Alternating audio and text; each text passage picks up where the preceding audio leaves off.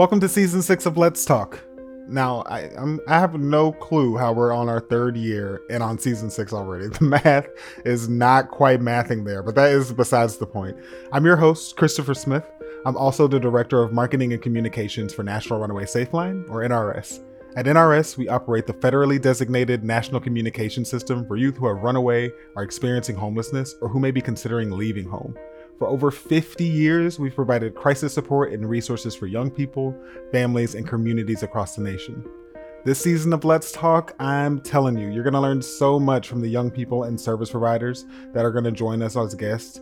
We're covering topics like experiencing homelessness while trans, supporting someone who enlists you to be in their chosen family, ooh. And in a few different episodes, you'll actually hear us challenge different racially based stigma.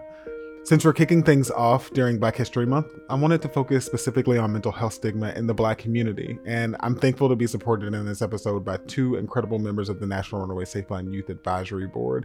These are two people, two young people who I know as being kind and engaging and dead serious about mental health advocacy. Um, Amea, why don't you kick things off for us? Okay, so hey, my name is Amea. Um, pronouns are she, hers. I'm currently 22 years old, working as a peer support specialist for Youth Oasis. I mean, I had my first kind of experience with homelessness when I was about 16. A lot of the times, like when I was younger, it was just more so me and my mom weren't really seeing eye to eye. Like two strong mindsets in one household just wasn't really working. Um, but that was kind of just you know on and off. Like i really feel like i've had my most serious running like when i re- just recently like uh two yeah two years ago. Um and that's when i moved down to baton rouge to come stay with a friend and my friend didn't end up being my friend. So yeah just put me in a whole nother situation. Wow so having this experience twice, you're 24 now, so having this experience twice at 16 and then 22, and then ending up working for a really great organization like Youth Oasis. Would you mind sharing just a little bit about Youth Oasis? Mm-hmm. So, um, they're actually an organization that helps um, homeless youth. That's um, ages like they start off at 16 and they go all the way up through 24. So I actually initially came to them for help you know, with my situation. And then instead of like helping, well, they did help me, but they also offered me a job, and I've just been working with them kind of ever since. All right. Nice to have you on the show, Amea. Thank you so much. Antonio, would you mind giving us an introduction?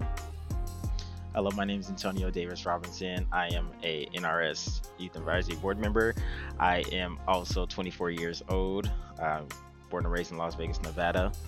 And my pronouns are he, him, his.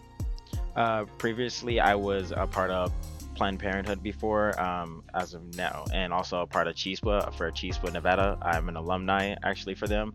And currently, I am still a CX Works Tech Impact alumni and also ambassador as well for the program.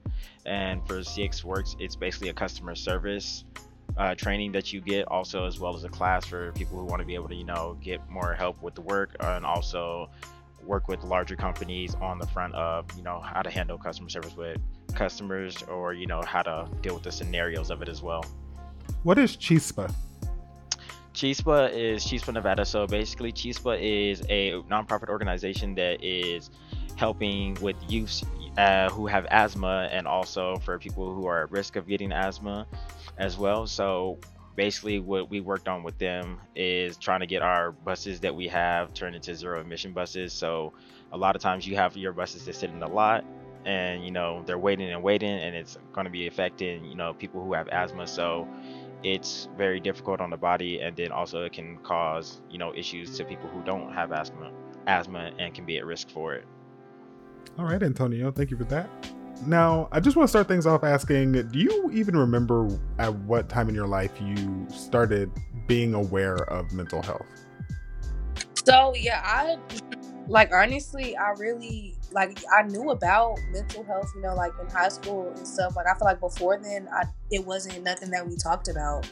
Like you know, people didn't say if you were feeling a type of way, like oh you're that's part of your mental health. You know, that's part of something that you need to, you know, take care of yourself with. But I feel like in high school, that's when, like, I actually realized, okay, this is what mental health is. But I actually didn't really start taking it seriously until like I was independent by myself, which would be in college. So, mine's was more into into high school actually. You know, that's where it was more difficult for me because you know like just having to deal with it and then like getting a more understanding and actually understanding it more like seeing how it can actually like affect me and then things that I do, you know, it becomes different in how people would like try to express their opinion on it and try to explain how it's different for them and different from us. Yeah, by us you do mean black people. I probably should have mentioned earlier that we are all young black people discussing this topic. So we're talking about our own experiences, of course. Antonio, is it does it look different for you now to protect your mental health than it did when you were younger? I say a little bit more of yeah. Um, like for me, just trying to make sure like just keeping my mental health in check is, uh, you know, trying to surround myself with positivity and also like listening to my music or reading the books or finding things that like help me stay calm and focused. How do you give yourself permission to really feel your feelings when your feelings aren't positive? In that situation, it's kind of tough because, you know, I don't want it to be like, I don't want to lose it at one point and, you know, it steps away and it slips out. And on the other hand, you know, trying to, you know, maintain it is the biggest thing. So, trying to stay focused on trying to stay, you know, in a positive zone, but you know, a lot of times I do slip into like a certain aspect of being like a little bit down because you know I do suffer from depression as well, so it doesn't help as much in a certain point, but sometimes I have to think about like what I'm fighting for. Yeah, I just I just kind of feel like a lot of times I do get in those situations like me personally, I just have to like remove myself from you know the situation. Like sometimes I can't just you know just sit down and try to read or you know sit down and try to listen to music. Like something will just be frustrating me so much to the point where I have to just.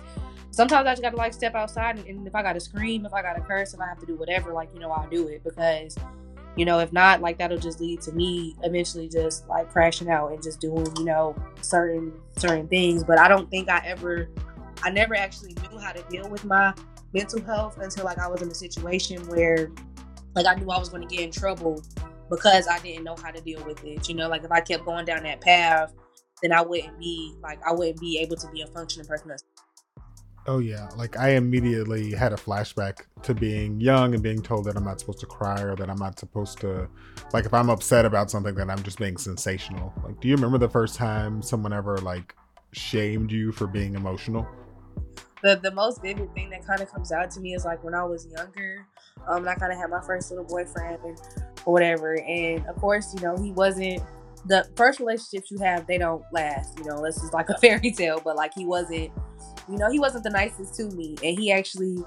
I would be mistaken kind of the things that he would be saying for like, you know, love and it wasn't actually love. Like he'd actually be, you know, tearing me down like mentally and everything. Um and I'd, I'd actually tried to talk to you know my mom about it, and she's just like, well, it's no, you know, it's no use in crying over spilled milk. Like it's it's just a little relationship. Like you're gonna get over it. You know, you don't. It wasn't like actually you had a sit down conversation with me. You know, you just told me stop crying. It's not that, and I just had to deal with it. Yeah, that, that's like basically being told, oh, that's not that important. Yeah.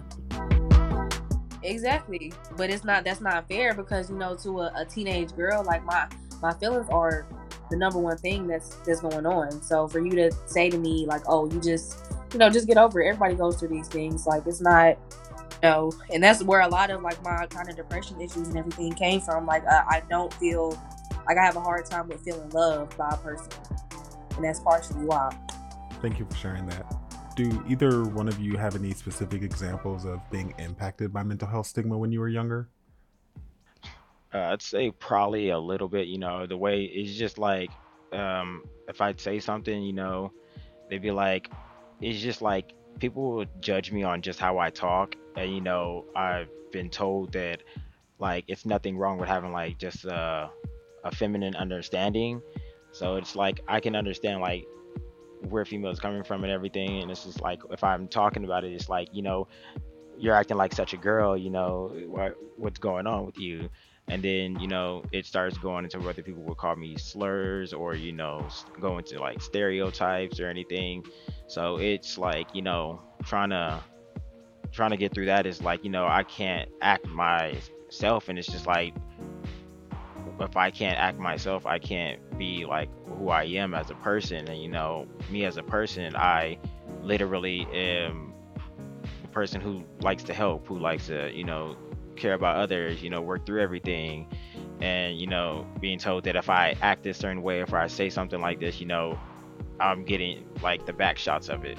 Oh yeah, you're definitely touching on something that I definitely wanted to talk about today, which is feeling pressure to code switch, um, which is just not like feeling like you need to change the way that you present a, a certain way in order to not feel judgment. I mean, have you ever felt any like pressure to code switch? Mm-hmm. I, I feel like for me, like I kind of, I feel like I had to code switch a lot, like, like really at school.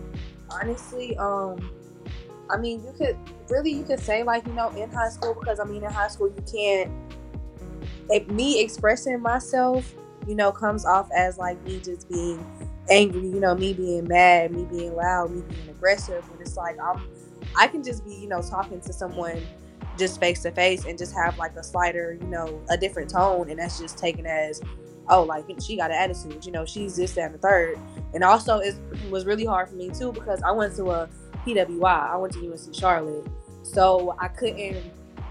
I really had to like change. It was a lot of things that I would want to say sometimes, you know, to let my you know peers be kind of like aware of how I feel about certain situations because a lot of people that were there weren't they weren't racially aware of certain things that they were saying.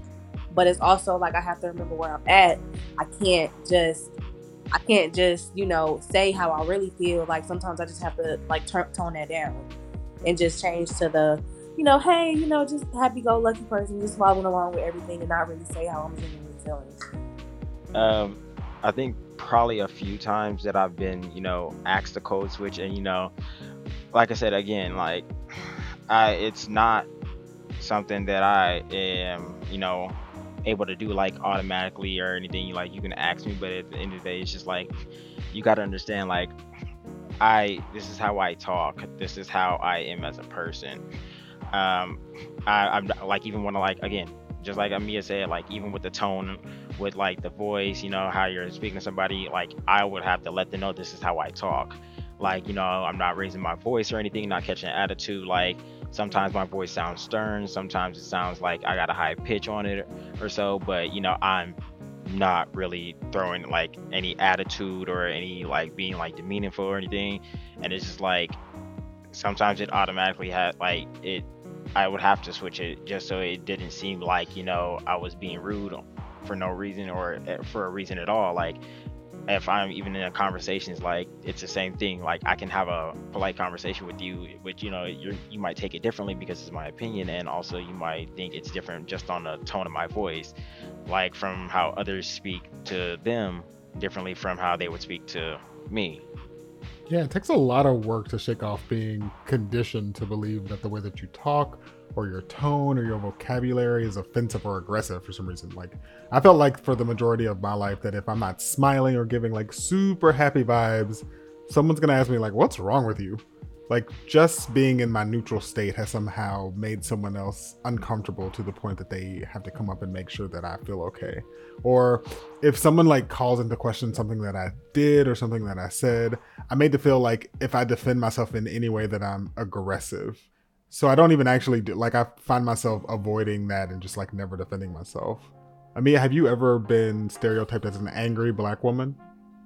Uh, yeah, I, I, actually have. Like, and it's it's crazy because it's been multiple times that I have, and it, people meet me like I'm I'm really the nicest person ever. Like I don't do the conflict like that, and it's just crazy how somebody will take literally what you're saying as oh, she has attitude. Yeah, she's just she's just angry. She's just mad. I'm like, no, I'm just I'm trying to talk to you. like I'm trying to just let you know what's going on. I'm not trying to get mad at you.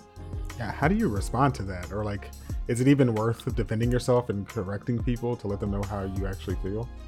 Um, I've I've gotten better honestly with it. Like my my freshman year of college, like I was really kind of bad with it, you know, like I because I was introduced to a lot of like you know white people, and I wasn't. I'm I don't come from being around like I come. My high school was a lot of mainly black kids, you know. So when I came to a, a white school, I got introduced to all these people, and I'm just like, you know, okay, and they weren't taking kindly a lot to like what I was saying sometimes. So it would be times, you know, that I'd get into arguments, but I had to also stop myself from getting into arguments because when I I have to realize like somebody they're going to look at me differently than they will look at a per a female of a different color that I'm arguing with. You know, like they're going to look at me as I'm the one that causes because that's what happened to me every time. You know, when I tried to even explain myself, it was, well, you know, why'd you say that with that tone? Like, why'd you, you know, like it's like I started it. So now I'm just to a point where if that's something that I know is just gonna, you know, gonna gonna take me off some, I'm just I just leave it alone.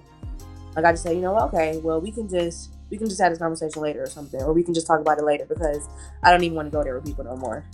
Yeah. What's wild is is that like I think most people hear of the stereotype of angry black woman, but it definitely is something that people believe and feel about black men as well, like angry or aggressive black men. Yeah, but I actually been in a lot of points on like that. It, has been it, has been pretty crazy because even like at um like even when I be at work and you know I'm smiling and everything, you know, and you know if I kind of like my smile accidentally drops down, you know, because we're moving fast, somebody would like be like, oh, he has an attitude, or he, you know, he's, you know, going back and forth with like what's his problem, or you know what's going on with him.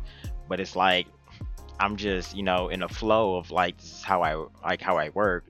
Um, but also like other times I've been told, you know,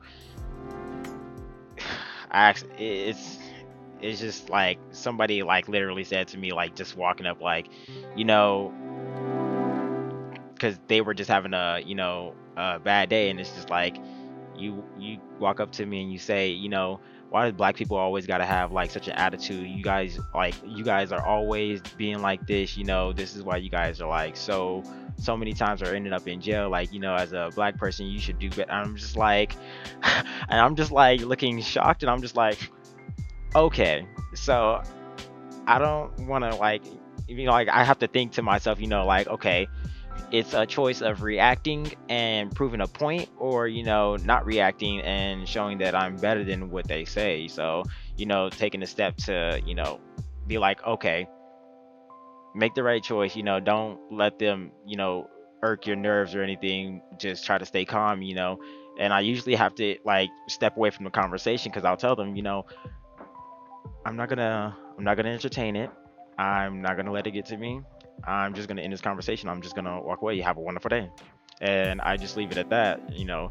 But you know, even before like I used to I would go straight for it. I used to argue right off the bat, like just hearing any type of disrespect like that, any type of rudeness or any comments or you know any judgment. Like I used to go off and like you know growing up, it's like you there's things you got to think about too. But it's like it's just how I'm gonna get labeled about things. This is how I'm gonna get put into a situation. People are gonna just automatically think like it's not something that I really want to go through. Exactly, like the toll of it all. You know, I think that people assume that code switching is just this thing that happens in a work environment, but I'm so glad that it's being brought up that it happens at school, it happens at the grocery store, it happens after you've been on hold with customer service for 10 minutes, and it's really exhausting. And low key, it kind of goes both ways. Like there are definitely qualities about myself that I feel like shameful about, uh, or feel like don't necessarily fit into like my own black stereotypes that I've created in my mind about what's accepted and not in the community.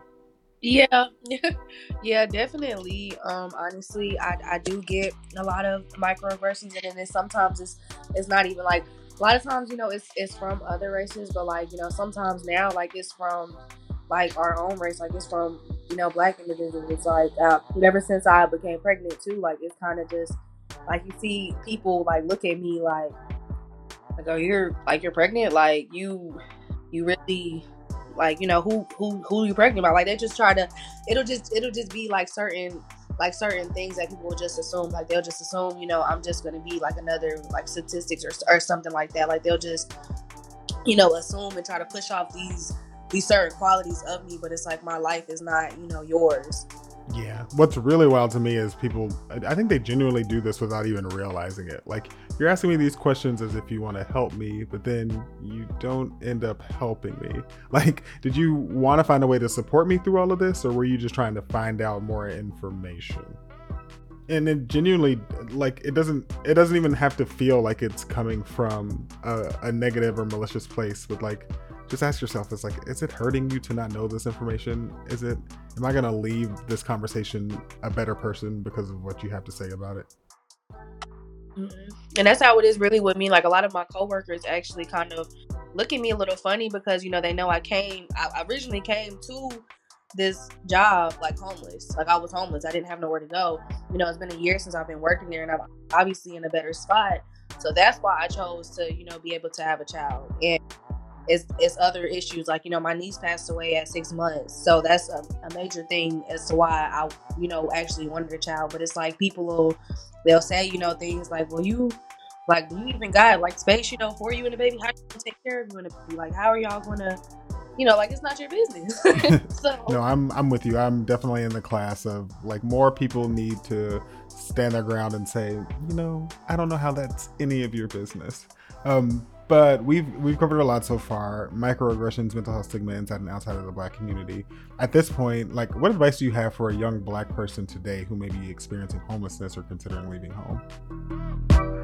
Um, I honestly, uh, you know, I'd say when it comes to like the little microaggressions and you know dealing with it in school, it can be hard. But you know, um, having support and having people who are there for you, who you can talk to, and you know, try taking like try taking like few steps and you know remembering like you know you're not to turn out like this you know you are on your own path you know things can be rough, but you can't let everything get to you. And you know, it's like we can always hear sticks and stones may break your bones, but words can never hurt you. We we know words can hurt a lot of times, and you know that's the difficult part.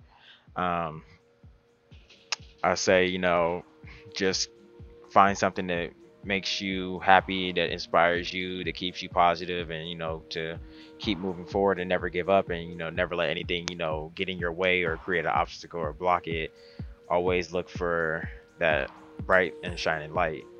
Um, I really just say like make sure just you you need to make sure you talk to someone before it kind of gets you know too late like before you you can because you can rob yourself of certain opportunities that you can have later on in life just because you didn't talk to someone and you know release that pain and anger that you've been you know holding so much inside.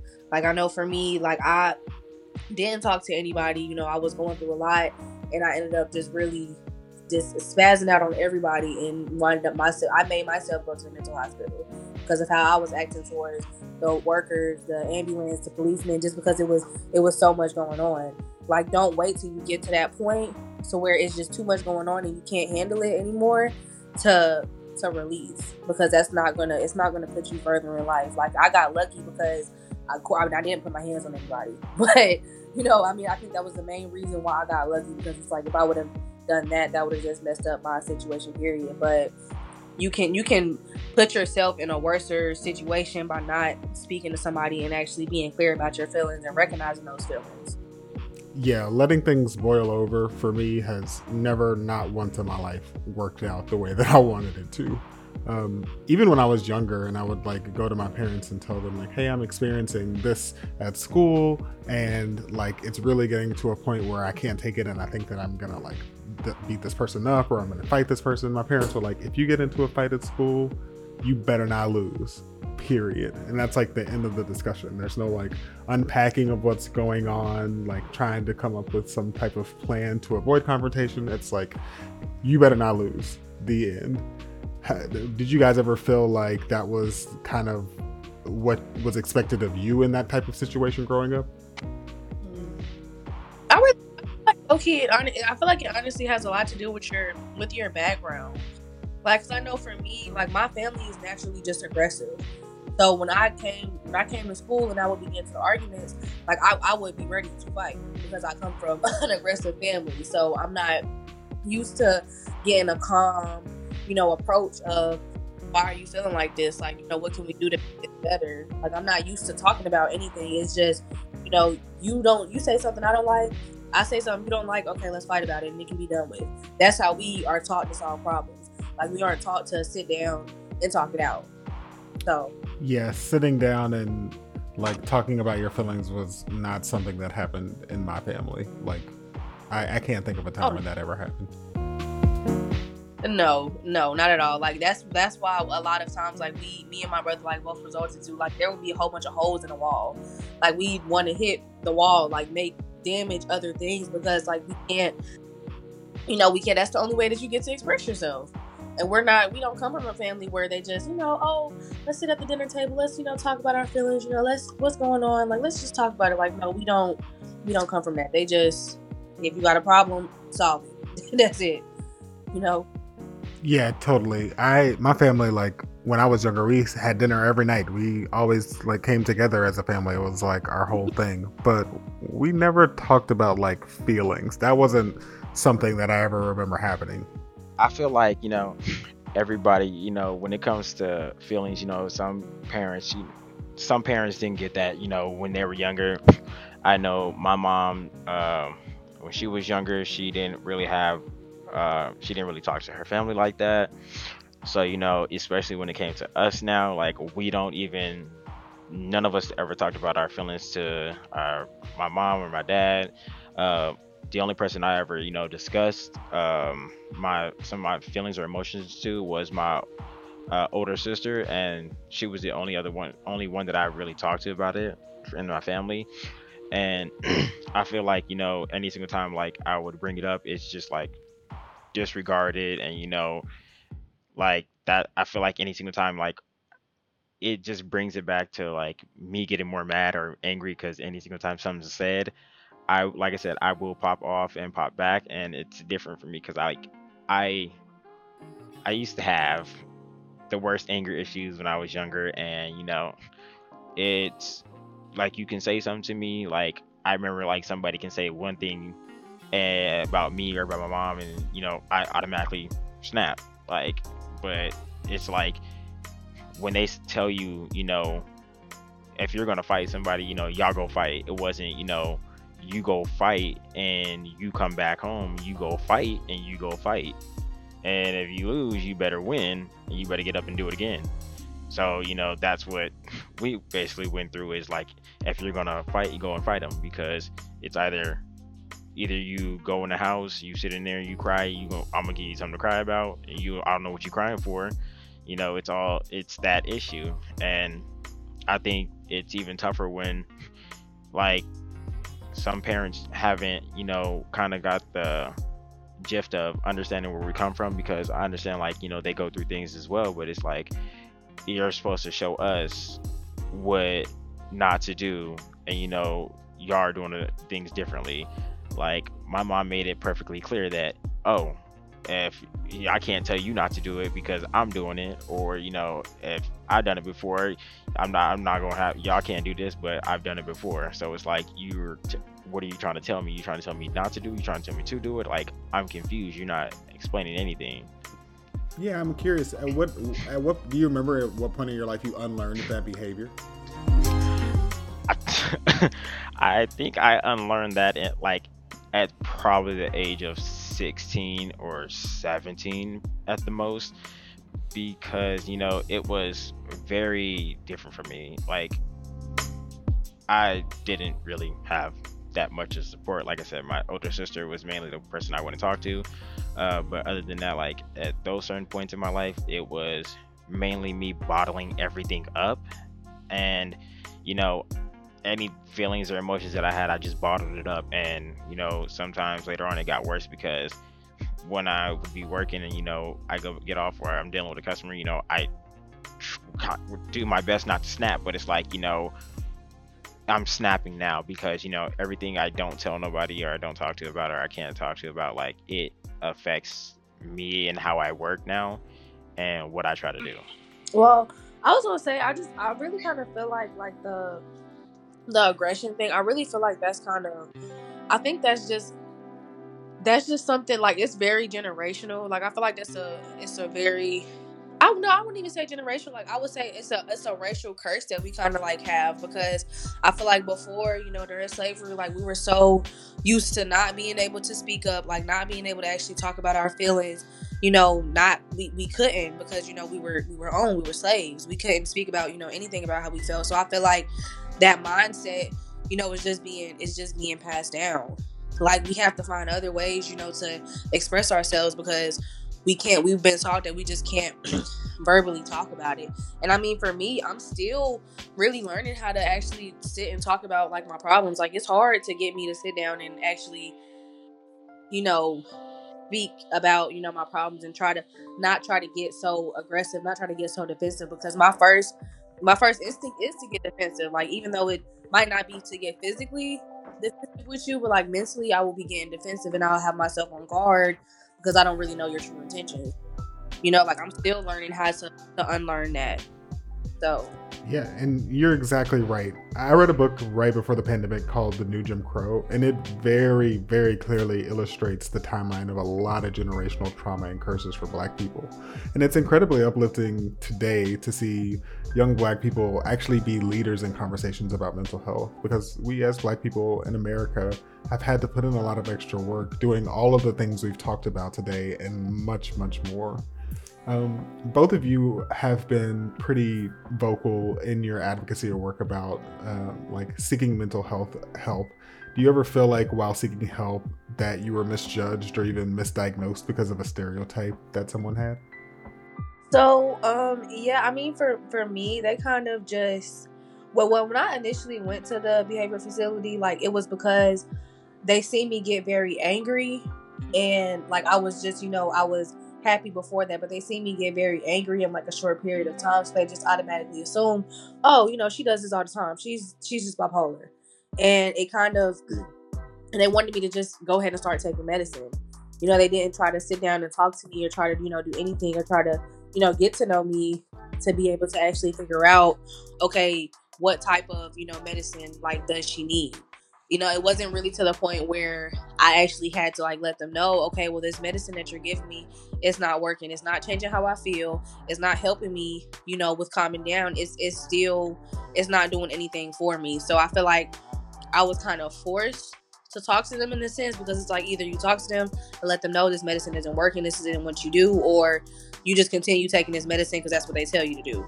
And I feel like that's what they like they do a lot in those facilities. Like they'll just try to prescribe you some medicine and just say, you know, that that's it. Like when you go and talk to a a psychologist over there, it's not even a real conversation that you get to have like with the psychologist to where it's like you would like how could you know what I'm going through mentally if I couldn't even have a real conversation with you? Like it's literally like a five or so minute conversation. And they're like, oh, you know, either she needs medicine still or she doesn't need medicine still. We send her on about her way. So I don't I didn't really feel comfortable that much like talking asking for help in that facility. Like I had, I made two friends in there, and I was comfortable talking to them, you know, more than like the actual staff. But they didn't really make an environment where I wanted to talk to them. They just made it to where I wanted to say something, so I wouldn't have to keep taking this medicine that I know isn't working for me. But y'all aren't actually trying to see what the problem is with me. You can't see a problem with somebody after only spending five minutes with them. You know. Um. Well, you know, it's kind of hard, like trying to get help, uh, especially with the system, um, because like even when it comes to the medication, like I honestly didn't even want to take the medication that I was prescribed. Like it's either you know, again, just like Amea said, like take the medication or tell them it doesn't work, or you know, but it, like I can take my medication and feel even worse than I already feel, and I feel like even if I tell them about it or talk to them about it, it will still be like, you know, well, maybe we need to decrease the dose or up the dosage. And it's just like, I don't want to take it at all now. I feel like, you know, it's breaking my mental health even more and it makes me feel very weird at the same time. So I'm just like, you know, what help is there to give and what support am I able to go get? Like, because dealing with any therapy or therapist, it's become a challenge now and it's become very difficult as well, too. So Mm-hmm. I see a common theme here, which is like not being listened to or not being truly heard. You're saying exactly how you feel, but you're being met with resistance as opposed to care. Yeah, I totally understand. Now, earlier we talked about how mental health looks different as an adult, but what does protecting your mental health look like for you today? Mm, for me, um, it's just not not allowing myself to let other people just let other people take me out of my current state. You know, like if I'm feeling if I'm feeling happy, you know, I'm in a good mood. Just because somebody says something that I don't like, like it's not about to change my whole mood. It's not about to just make me just just piss me off because I mean before that's that's how it would be for me. Like one person could say one thing to me and just throw my whole day off. Now it's just like okay, I'm not gonna feed into you. I can just leave or I can just you know go somewhere where I don't have to to deal with this right now. You know, like I just I it, it's a lot for me. It's just really separating myself from these situations that I know would be detrimental to my mental health.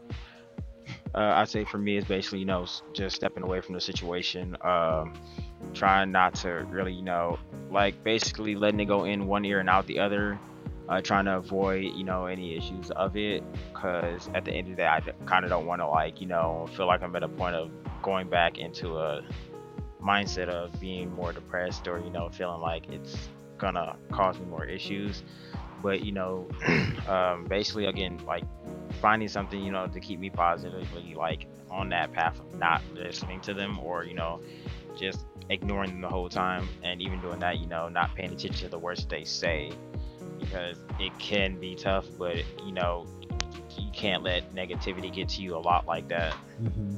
Do you have any advice on setting boundaries for young black people who may be experiencing homelessness or who may be considering leaving home?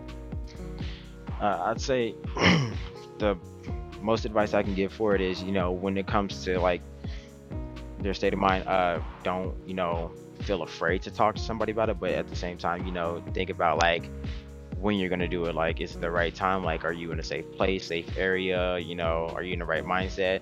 Because you cannot be in the right mindset and words can typically tend to slip out by accident and you don't mean it and they'll take it the wrong way. So you gotta you know set that boundary of like thinking about it before you say it and you know making sure that you're very comfortable and you're safe and you're protected and that you're in the right you know i'm not to say state of mind because that's a terrible word to use but you're in the right you know place for it to be able to you know talk to somebody. If you need to always think about like something that'll help you get to that get to that step or that area for it. I definitely agree with what you were um saying antonio. And i just also feel like make sure you know that you if need be like have that person or have that outlet that you know you can turn to when you know it's, it's when things are getting too hard. Because sometimes you know, you might think it's okay to deal with a situation one way, but having that outside perspective, having someone else be able to, you know, help guide you through the situation, they might can help you better get through the situation to where you don't put yourself in, you know, a negative spot just because you're trying to, you know, keep your boundaries and stuff. So, for the people out there who like really feel like they don't have anybody in their corner, are there any like um artists or influences that you have in your life who've spoken out about mental health that have really helped you? Okay, no, I was gonna say I, I really wasn't thinking about this before, but I should have thought about this before. But but Rod Wave is like he yes he is like I feel like he can resonate with a lot of people. You know, like I mentioned before, Jay John uh, also too. He's a very good artist. I love him, but I feel like Rod Wave he he has a way of like through his his music like he actually speaks about you know the depression. He speaks about you know one the, the suicidal thoughts you know sometimes. He speaks about all of that and he says it in a way to where it's relatable in today's society. So our generation can just be like okay so it's okay to you know to, to talk about it. if i can't talk about it it's okay to make a song about it. It's okay to rap about it you know or express it in, in some some type of way. But you know it's it's showing people that you you need to get that outlet, you know?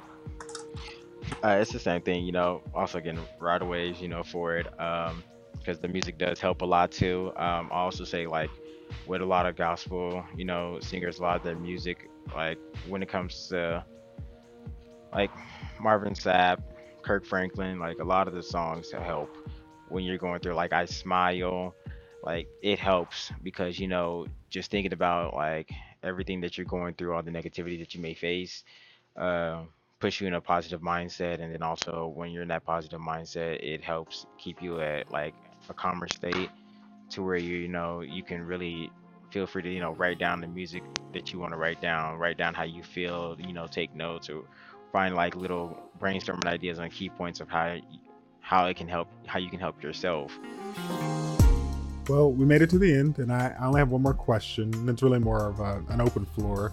But for service providers who are working with young black people who have mental health concerns, what should they be doing? How, how should they be helping? So, I know, right? A lot to be said.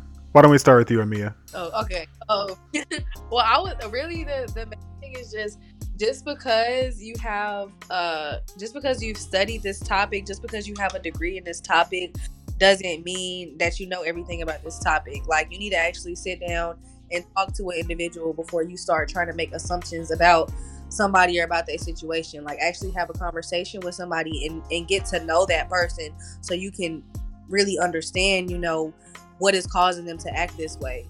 Like you can't just say, "Oh, well, the book says, you know, you're you're acting this way because of because of uh this specific type of trauma, you know, that you have going on. So you must just have this trauma, and that just must be the reason why. Like you have to, you can't just just throw that at somebody. You have to speak and talk to a person, like to to get to know them.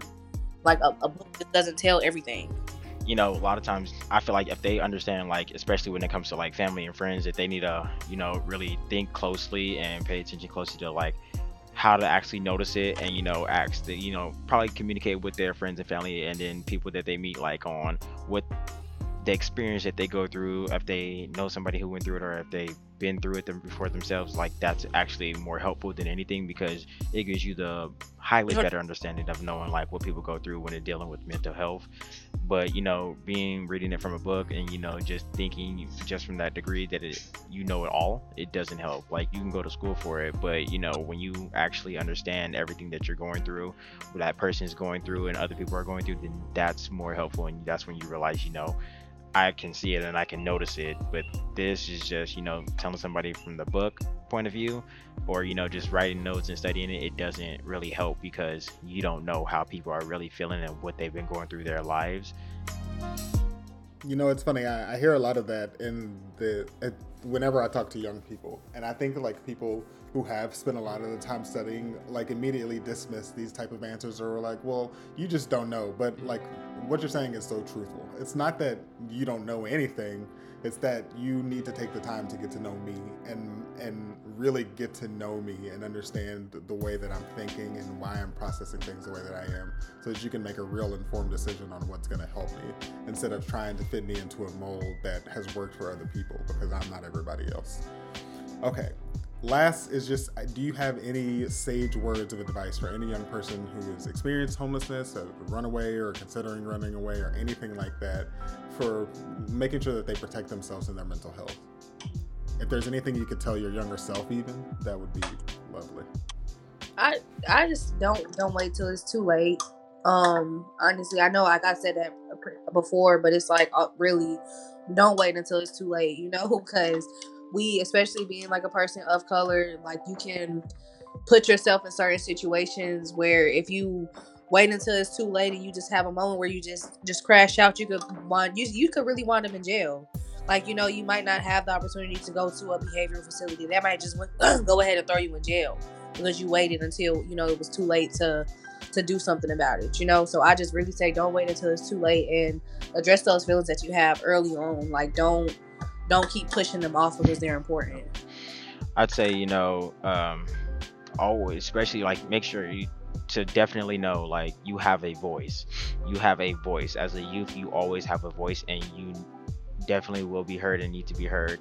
And don't ever feel like you can never use your voice or speak up and let people know like what you're going through or how you feel or what you're dealing with because again you don't want it to go past you know the point of where there's no return and you know it's hard to come back from and you don't want to make the wrong decision or you don't want to you know hurt anybody or yeah i'd say it's even like for my like if I, even if it was giving advice to my younger self like never like bottle your things up you know try to let it go in the most peaceful way possible Um, you know, you can always forgive but never forget. You know, it's always hurt that too. And you know, taking the time just to like, you know, self self self care having that self care and also, you know, always preparing yourself to make sure you take care of your mindset, you take care of you personally, make sure you're in good health, the mentally state, you know, always find things that you will always love and have that motivation inspire you. And to always, again, always keep pushing forward and never to give up because, you know, you never want to feel like, you know, you're facing all these barriers and all these challenges and you can't, you feel like you can't make it past what you know you can make it past anything that you put your mind to. So, Amea, Antonio, thank you so much for being willing to share with me today. I really appreciate your perspective, and I hope everybody listening learned a little bit of something. And thank you for tuning in. And make sure to visit 1-800-runaway.org slash podcast or wherever you're listening to this now to catch up on any episodes you might have missed.